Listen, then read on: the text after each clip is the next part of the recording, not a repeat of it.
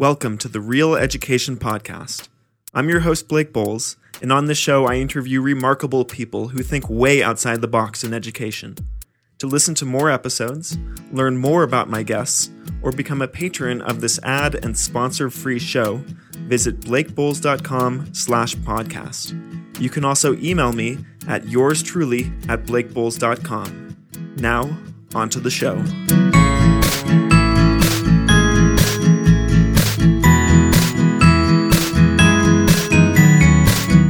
My guest today is Kenneth Danford, Executive Director and co founder of North Star, self directed learning for teens in Western Massachusetts. And today, Ken and I are going to be talking about North Star, self directed learning, and a few other things. So, welcome, Ken. Thank you. Glad to be here, Blake. All right, so tell us about North Star. What is it, and who is it for, and what happens there?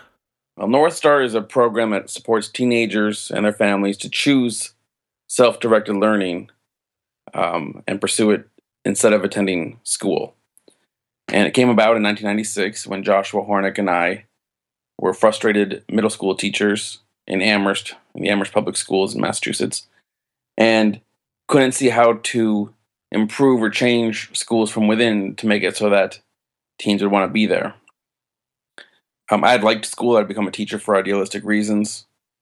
I was in a program to become a principal or superintendent but I really felt sad about the relationships I was having with many of the teens and their experiences in the building. And I felt that in many cases I was making teens' lives worse, not better, and fussing about trivial things with them about bathrooms, about tardiness, and so on. And that, you know, on an individual basis, many of them were just throwing the work away as soon as they thought they were done with it. And it didn't seem very meaningful to a lot of people. And Joshua felt those things, but he, he had a different, slightly different take on it, which was that he felt in school, so many teens were just learning to get by, to settle for mediocrity, to, to see teenagedom as a time to get through without doing anything meaningful, just wait and wait and, and pass on through. And he felt really sad to be part of that system or contributing in any way to that view of life. And so he gave me a copy of the Teenage Liberation Handbook. That was my first introduction to homeschooling. I knew nothing about any alternative such as that. That's the book by by Grace Llewellyn. Yes, came out in the early '90s, and uh, and I was thunderstruck. Really, all these kids are growing up without school and without even in homeschooling. They're not even replicating school at home. They're just studying and learning and following their interests in, in music and art and mathematics and literature and writing and foreign languages and entrepreneurship and just living with animals wherever they're doing. And it worked. They could go to college and there was no penalty or no no start over or no no problem with having chosen not to attend school at all.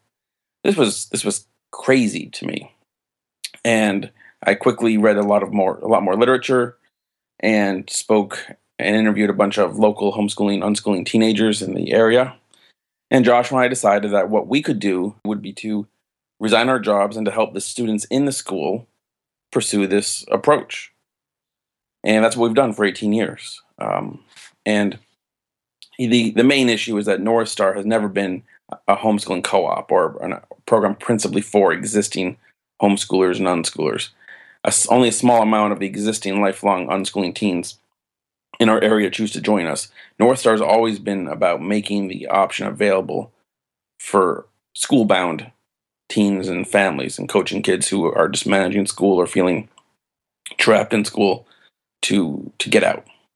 And so North Star has always been a program that's trying to offer enough to make the approach appealing, sustainable, and awesome for, for anybody who wants to do it. And and that's what we've done. It's it's really great. Is there a profile of a typical teen who comes from school and joins North Star? I'm sure you get a big diversity of of participants, right. but uh, no, I would say there's not. I think the one thing is that they're nonconformist enough to let go of being a regular school kid so that when they see their friends and their friends' parents and their family at holidays and the people go, So what are you doing? They have to fess up to the idea that, well, actually, I'm doing this thing that you may think is strange. I don't go to school anymore. I'm learning independently. And that takes a little bit of wherewithal. Um, we we have a, a lot of kids who come to, to North Star because they're functional in school. They're passing, they're even getting honor roll grades, or they otherwise would make it through just fine but they're bored and feeling constrained and they have real interests and passions and things they want to be doing with themselves rather than wait, waiting. And that may be music or theater or foreign languages or writing, anything, right? We also see a number of kids who come to North Star in more trouble. Some of them are coming with a good degree of depression or anxiety or feeling beaten down by school or, or you know otherwise mentally uh, struggling with mental health issues and we're able to say well if school is making things worse for you rather than better you could try not going and uh, so that's what that's another group and then a third group that we often see are kids who've just resisted and stopped trying and, and aren't doing well in school either on purpose or just out of frustration. I wouldn't call them uh, struggling with mental health issues as much as just resistors who've said enough is enough. I don't really see the point, and I'm not going to try, and I'm not going to do it, and do what you will with me. But I'm not going to cooperate anymore. I'm not going to do any more meaningless assignments, and let's see what happens. So we get kids like that too. So sometimes we get outliers, people with health issues or other, you know, really unique learning approaches, and just school is a bad fit more generically. But uh, anyway, we see we see lots of different teens.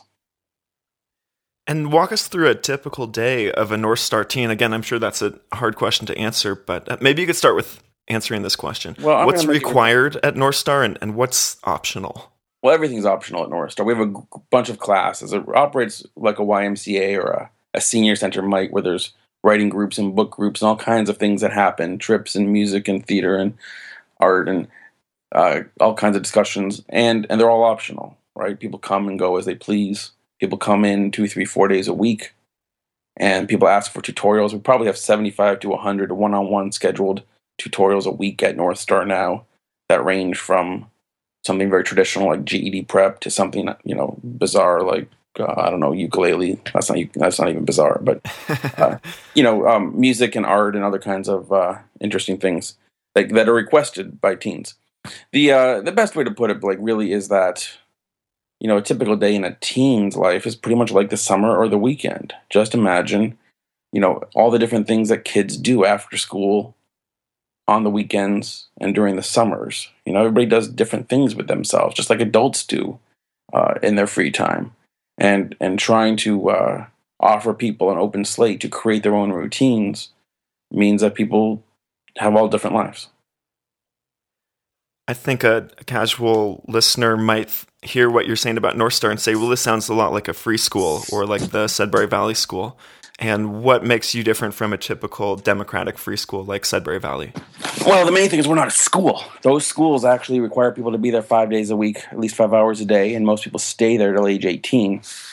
And uh, we do none of those things.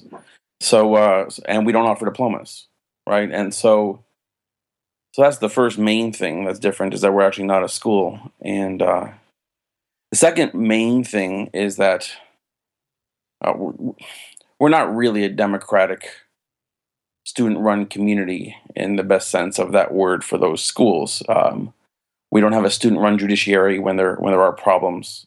You know, teens and staff together work them out, but it's not a solo teen thing.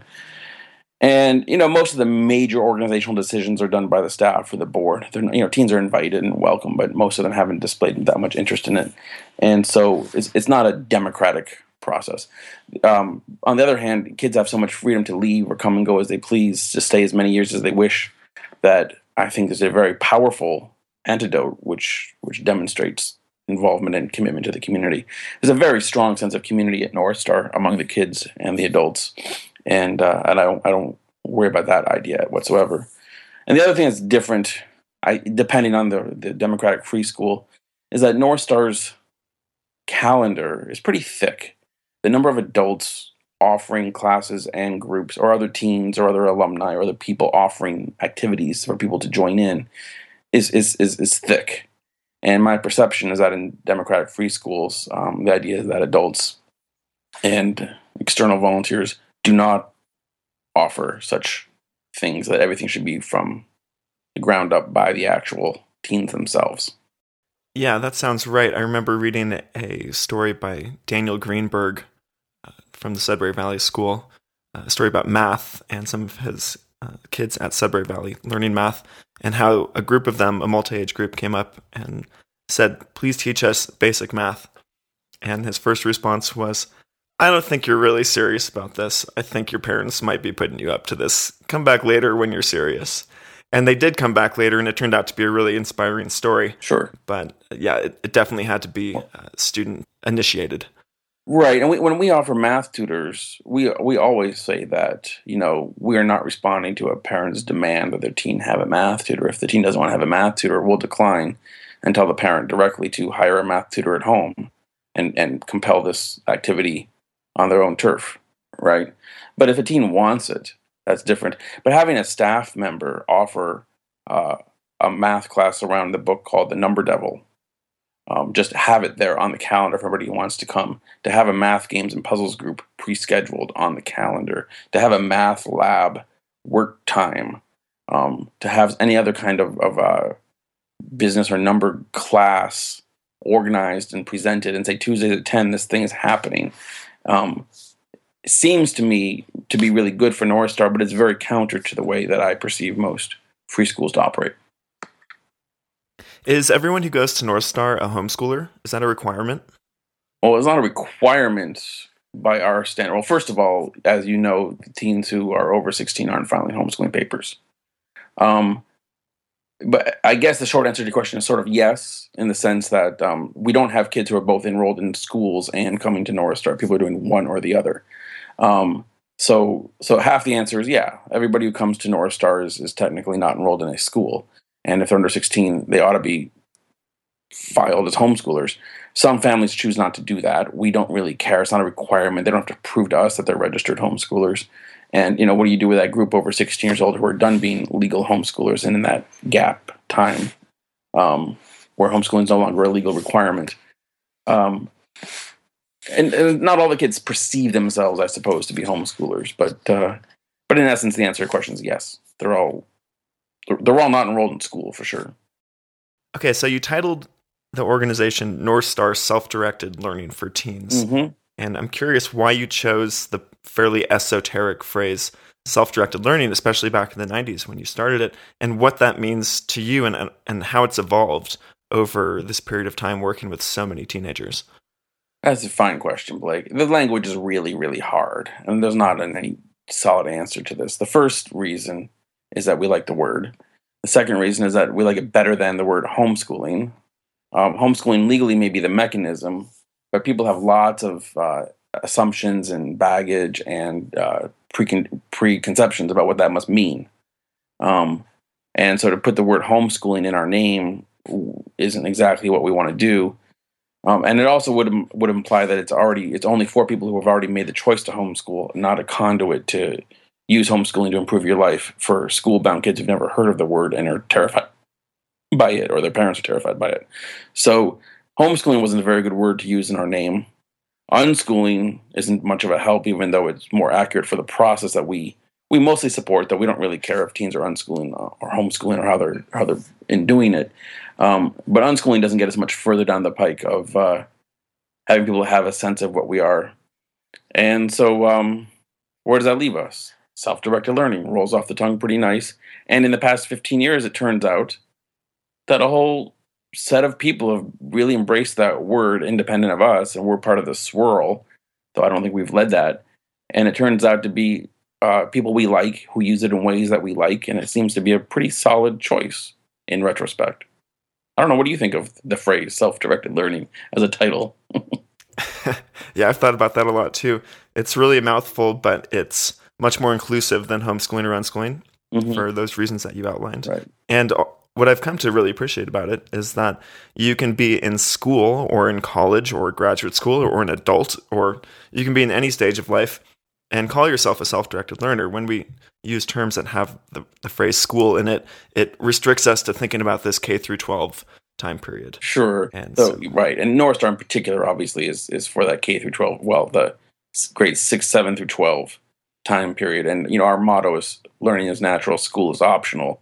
And so we're really targeting the phrase self-directed learning as specifically an alternative to attending school. But I certainly support the whole community of people using the phrase self-directed learning as a lifelong approach to taking oneself seriously.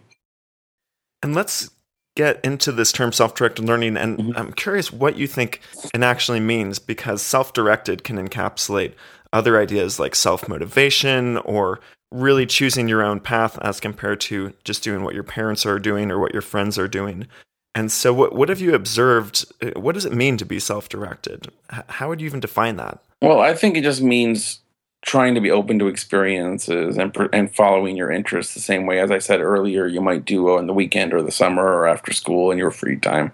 What does one do? What does one like to do? What does one feel good at? What does one want to master? And to let that flow and not to do things specifically because kids your age are doing them in school or because teachers are assigning them to kids your age or because the world thinks you ought to do this thing I mean, sometimes if you feel like that's part of your self directed learning, is just find out what you're missing. Sure, then consciously do it for that reason. But in general, it's to let go of all the uh, assumptions about what you ought to be doing because of one's age or because of the common core or something like that. And just trust oneself that uh, we all want to be competent, interesting people who, who have some sense of mastery in the world and a place in the world for ourselves. It's really hard to figure out and the sooner we start practicing and trying, the more likely we are to, to succeed at that. And so it's going to be okay. Um, and that, and that in trusting oneself, um, the world the world opens up. We live in an amazingly open culture. Sometimes I, I was just talking to some friends who were were studying in Germany or France, or I just met a young woman from Korea.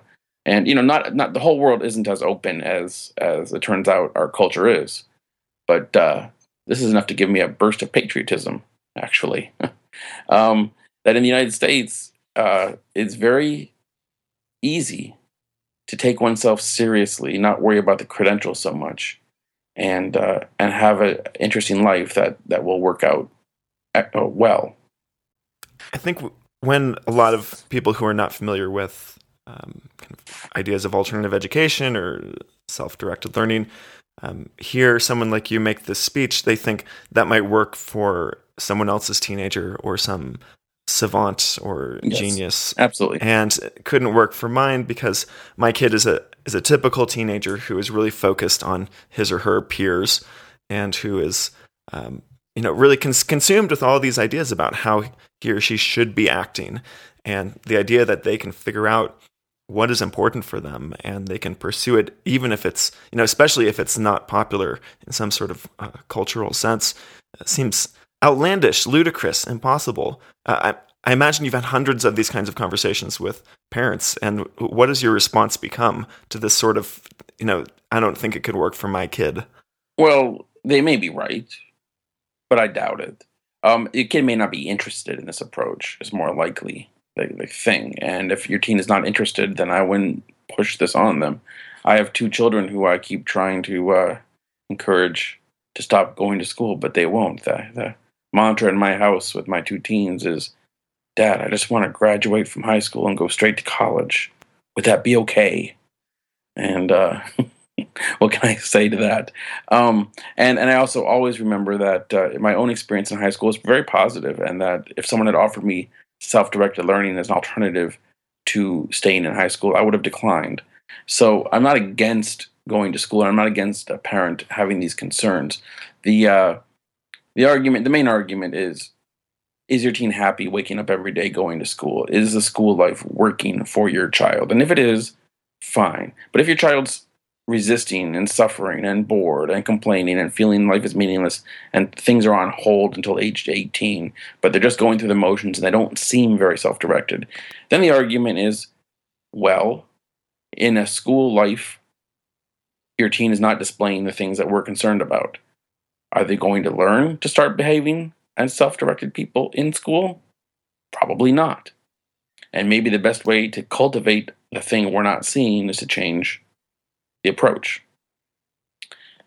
It may feel risky, it may feel terrifying.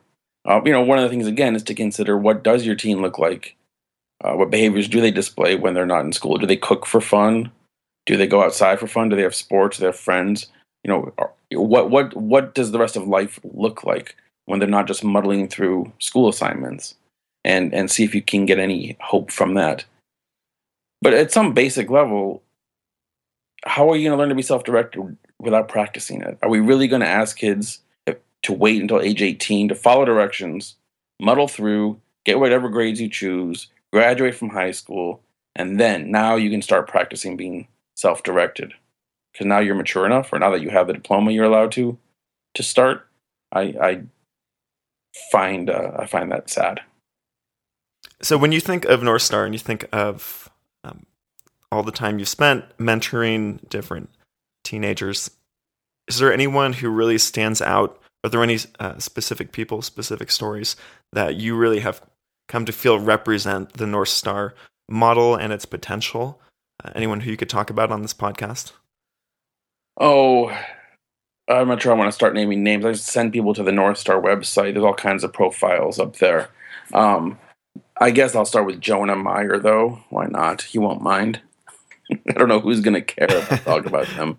But Jonah hated elementary school and was, you know, the equivalent of a resistor, wild child, you know, missing a lot of school. And uh, clearly going to junior high was going to be a disaster for him. And he came out of school and he spent three years playing and experimenting and not doing a lot of work in the things his parents are most concerned about, i.e., writing and math were things he did not do and uh, he rock climbed and he made friends at North Star and he went to a, a state and national tournament in rock climbing. He's uh, turns out that he wanted to study chemistry and learned math enough to get an A in a college course when he was 15. He decided that he had all these things to say about his experience not going to school, and he decided he should help compose the North Star uh, newsletter. And he began to write articles and edit articles and took up writing and uh, lo and behold, at 17, 18, he moved on from North Star and did a year long intensive outdoor education program with the Greenfield Community College. And now he uh, works with troubled teens in an out of door summer program and he rock climbs and uh, leads. He's a pretty healthy kid, right? No one cares that he didn't go to high school. And in fact, you know, it was the greatest thing ever. Meanwhile, I can tell you about all kinds of high powered honor roll superstar people um, another one of our classic alums would be um, Jen Eckert, who I know wouldn't mind me talking about her. She had an honor roll AP experience through about 10th or 11th grade, but was just so bored and so dreading going back to school one August that she uh, she showed up in our program. And uh, in fact, her guidance counselor called me at home to yell at me for ruining this young woman's life. and uh, it turns out Jen thrived and got into all kinds of uh, projects and ended up um, ended up going to a uh, a massage therapy school, and she has her independent massage therapy business now.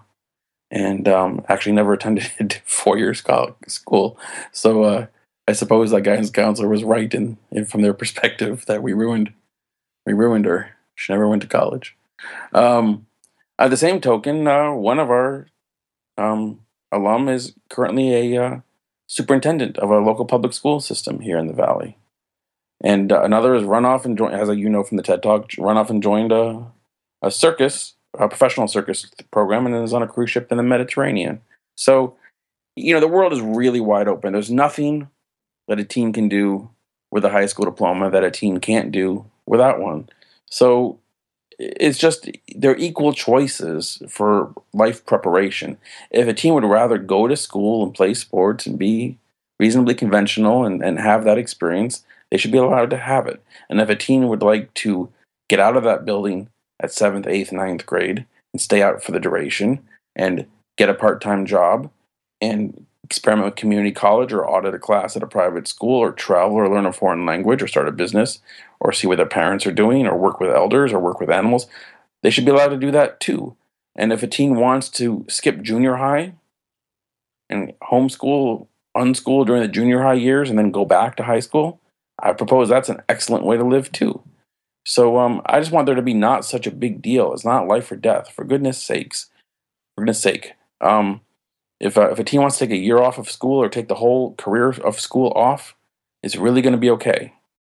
Ken, I'm completely with you on this, and I love the idea of just taking little gap years or mm-hmm. sabbaticals, right. or you know, yeah. you read an article for the Huffington Post a while ago saying eighth grade out, take eighth grade as a year off to figure out what you're really into before you dive into the intense high school years. Yes, thank you. Somebody somewhere ought to coin. You know, I'll be love to get the credit for it, but let's coin that phrase, eighth grade out, like gap year before high school.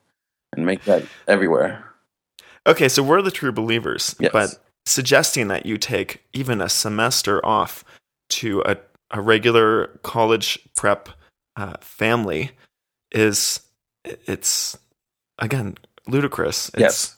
it's unthinkable. You're going to miss. How could you ever catch up with regular academics if you go to this North Star place for a year, as you're you're begging us to let you do? How do we know that you could ever get back on track with Right. high school? And you know, if this turns out to be a bad idea, what's the contingency plan? Right. And the, and the answer to that question has nothing to do with my North Star career adult professional experience. It has everything to do with my experience as a student and with most of these parents' experiences as students and my experience as a school teacher teaching eighth grade in public school, which is please just think about it for a minute. Lots of kids who go to school aren't really learning the stuff that's being presented to them. Even some of the kids who are getting A's, let alone the kids who aren't. Um, you know, if you had missed eighth grade social studies, really, do you think you never would have learned about the Constitution? If you had never been in eighth grade English, you never would have read To Kill a Mockingbird, and that would have, you know, that's a good book, but and your life would be ruined somehow.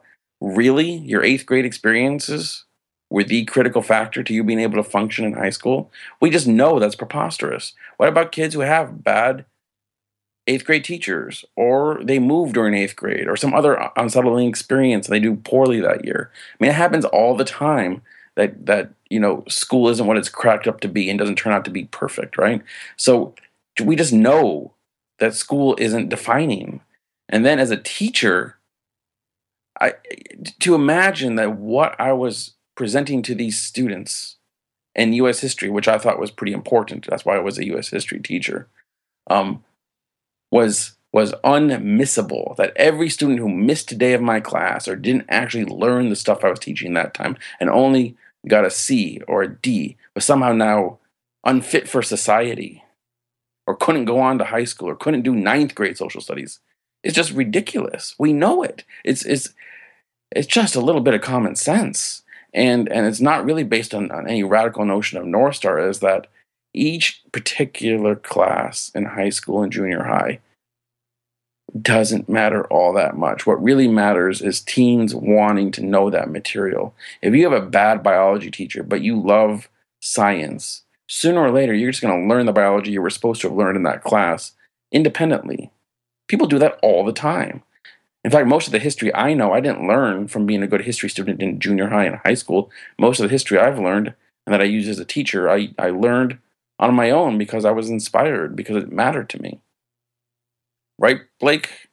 I I'm again agreeing with you, and I think that you'd actually have a lot of parents agreeing with you about the And, and, and the, the fact that you don't really learn or you don't retain very much for most high school so, courses. so I that- think I'm sorry to cut you off. So I'm getting excited though. But the point is, I think what the parents fear is is not that their kids are going to miss out on learning, because I think I what I just said is common knowledge enough, common experience enough. People aren't really afraid their kids aren't going to learn the thing. What they're really afraid is somehow the kids aren't going to have the credential they need to go forward. How are they ever going to get into Tufts or Harvard or you know um, Stanford or, or University of California schools if they haven't done high school and don't have a traditional high school diploma?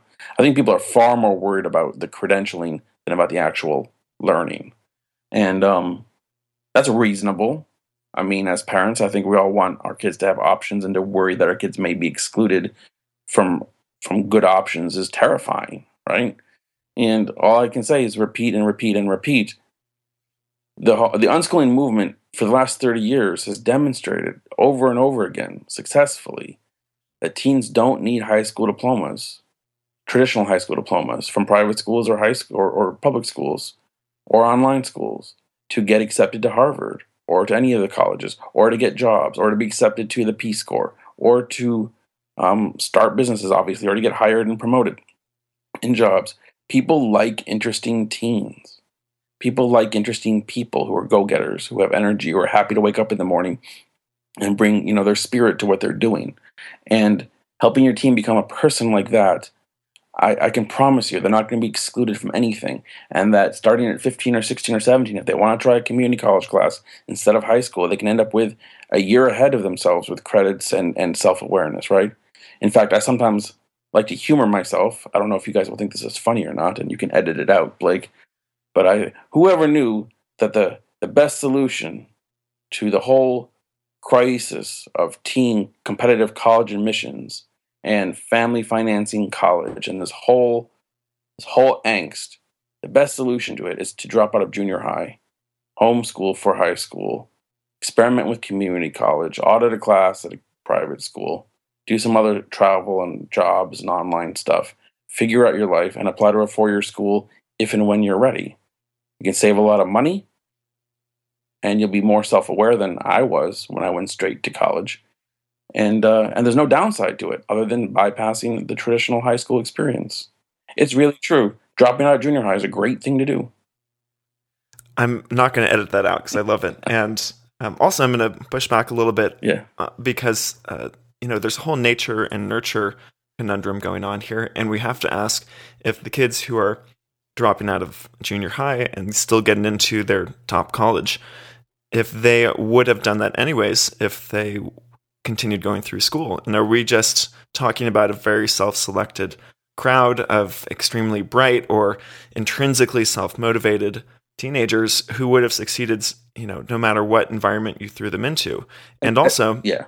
And, and also, are we not hearing the stories of the teenagers who drop out of high school and it does not work out for them? And do, do we just sort of suppress those stories or never hear about them in the first place? No, those are both good points some of the kids who come out and thrive in homeschooling with North Star could have stayed in school and gotten good grades and gotten into top colleges from school. Sure. But the young woman who went off to the circus and is still involved, the young woman who became a massage therapist, um, people who are doing, you know, learning multiple languages at 16 years old, those things wouldn't have happened so easily for them, or if not at all, had they stayed in high school. So it's not always um, uh, the case that these things were bound to happen. These things might have happened anyway at 22, 23, but not at 17, 18 years old. Um, is it. There, there's a number of kids I've seen who've come out of school angry and resistant, getting D's and F's, who've, who've gone to community college and gotten A's in economics the next semester, like right away. Sometimes it really is the environment of school that is causing the distress and the resistance. And when you remove that, people start thriving sooner right? Not everything is so dramatic, but many times that's the case. And so I think that's that's that's not a not really debatable. But sure, many of the easiest, happiest cases are kids who could who would have been could have muddled along in school and gotten good grades and gotten into done well on SATs and gone to college. Um, anyway, sure, some of that's true. And in terms of of failures, I I have said in the TED Talk and elsewhere that I am sure that in coaching kids to leave school, I've never made a single life worse. And that's not how I felt when I was teaching in junior high school. And I still firmly assert that that experience. I'm sure that's true. Um, sometimes kids come out of school with North Star and they make a mess of things it's not that easy. Their family's not that supportive. The kids are confused. They they have substance abuse or depression or, or other kinds of problems that are bigger and, and heavier. And uh, and North Star isn't the the successful uh, transition that we'd like it to be. Sure, it certainly happens. I don't think to hide there. And what happens in those cases is sometimes those kids actually choose to go back to school after a year out. Um, believe it or not, they go back to school by choice. I think we should get medals when that happens or um, or they drift off, and they drift off in the same way that they were drifting off from school that led them to come to North Star in the first place. It's not like these. We take high functioning people who then fall off the face of the earth because they leave school. It's sometimes we we welcome really uh, hard cases. And North Star has no admissions policy. We turn nobody away for money, but we also turn nobody away because they're struggling. And and so sometimes people come with problems and they're hard. Life is hard, and uh, and sometimes we're not enough to to turn that around. And school wasn't enough for those people either. So it's not a negative about uh, homeschooling or schooling. It's just that sometimes people's problems are bigger than whatever institution they put themselves in, whether that's the regular public school or a private school or a charter school or parochial school or or a homeschooling North Star kind of place. Um, and so, um, you know, we, we feel sad when we can't be the solution, but but we're we're not the cause of the problem. We've never been the cause of the problem, is my assertion. Ken, what do you think the role of the parent is when raising a self directed teenager? And specifically, in your experience at North Star, what roles have you seen parents play that have been helpful um, for their teens from your perspective? And what roles have you seen them play that have been not helpful or destructive? Well, I think parenting is a really hard thing as the as the parent of a 18 year old freshman in college and a 16 year old sophomore in, in high school. Um, certainly, it's hard to be the parent of a teenager. Uh, what what seems to work the best is to be present, to listen, to offer some alternatives. I think, in some sense, having limits, saying no sometimes is a reasonable thing to do as a parent.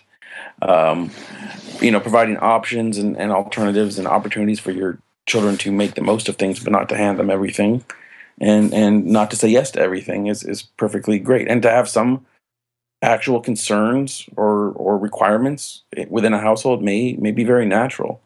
Um, where where it gets dicey is is when um, the parents are uh, when the teen experiences it not as loving but as controlling, not as not as helpful but as just a battle, right? And uh, or sometimes you know parents think that kids are supposed to be unhappy, and that uh, and if they're too happy, there's something wrong, and the parents must induce a certain amount of unhappiness uh, in their teen's life so the teen knows how to deal with the difficulties of the world when they're older. Um, in terms of parenting, the best uh, the best book I've I've I've read that affected me the most after the Teenage Liberation Handbook would be um, Punished by Rewards by Alfie Kohn, and he talks about the value of intrinsic motivation versus extrinsic motivation, specifically around parenting as well as the work world and schooling. And uh, I've I'm an Alfie Kohn groupie at this point with that book, and um, so I, so I recommend that one. There's there's no magic bullet. I think you know kids, especially when you take kids out of school and you're going to to have a 13 or 15 year old out of school who doesn't drive kids need help. They need rides. They need money. They need research. I mean, it's the same as helping a kid find a meaningful summer or finding good activities on the weekends or, or after school if they're not doing sports. You know, how do you help your teen explore the world? Right. That's a that's a conscious, necessary role. Ken, why aren't there more North Stars? Why isn't there a North Star in every medium or large size city in the United States? Well, that's fairly simple, and the word's money. Um, you know, it's really hard to sustain North Star financially. People come with no money. It's like starting a small alternative private school in that sense, right? And we're trying to make the combination of a medium fee payment in which we turn nobody away, combined with our uh, fundraising and donor base, uh, is enough to sustain the overhead and salaries for you know four or five now about five full time positions. It's really really hard multiplication, and and even our full salaries are far less than what a public school what I made as a public school teacher, um, with guaranteed benefits, health benefits, and and retirement benefits. You know, it's really hard to match that. I'd be making double or triple the amount as a as a veteran teacher or um, principal, let alone a superintendent in public school.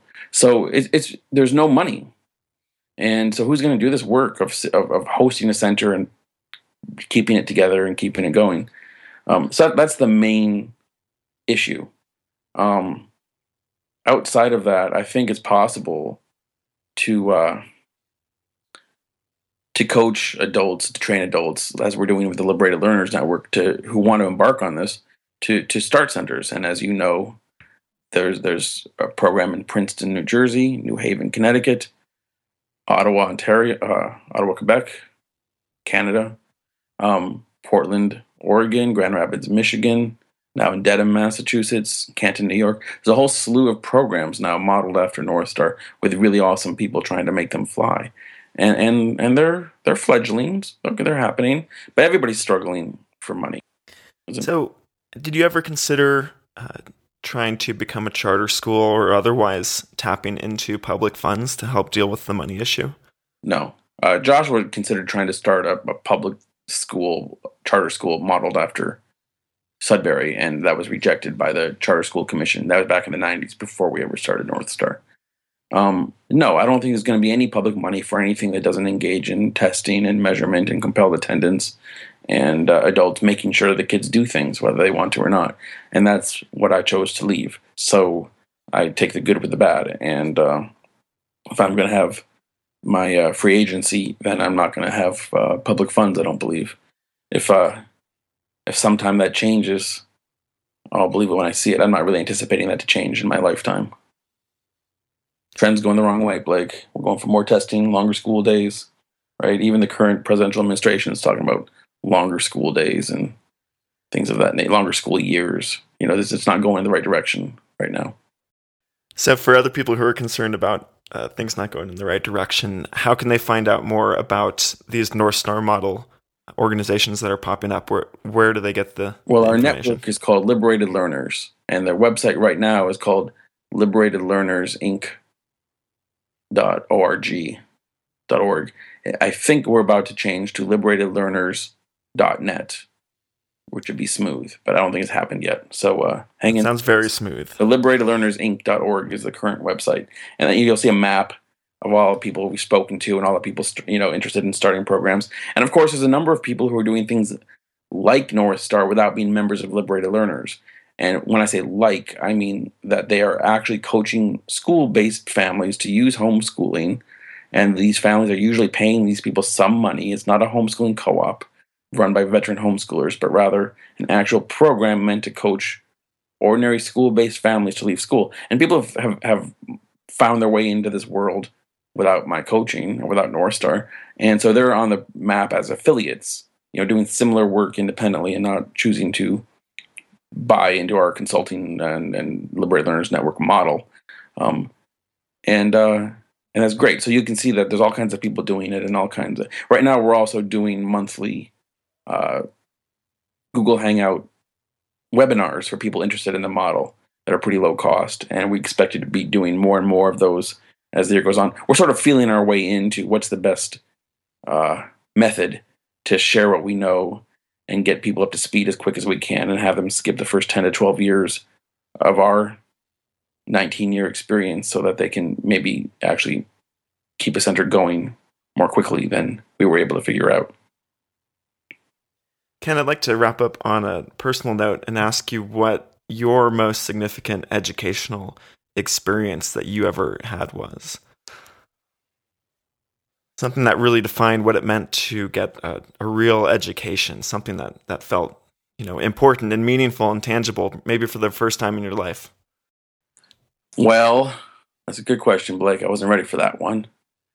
The as, as a high school student, the most meaningful part of my life was stumbling in with my friends to a teacher's room after school and we ended up starting starting a peer counseling support group and learning some basic psychology and counseling skills after school for the fun of it. And uh, and that group went on for about five years uh, because we cared and we became very tight.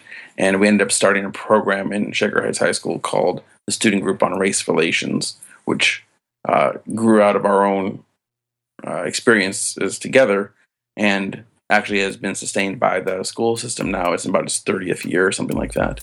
Um, and so the idea that we were doing something for fun together with teachers, but not teachers we had as classroom teachers, purely for the the experience of it, that then led to a uh, a lifelong permanent outcome that hopefully has benefited lots of people who've been involved in it. Um, I think is something I'm really uh, glad to have been part of.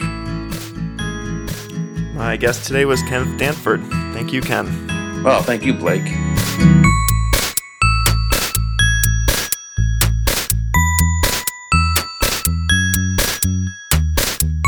This is the Real Education Podcast. This show is produced with the assistance of Zen Zenith, who also created the music. For more episodes, visit blakeboles.com slash podcast. Thanks for listening, and I'll talk to you again soon.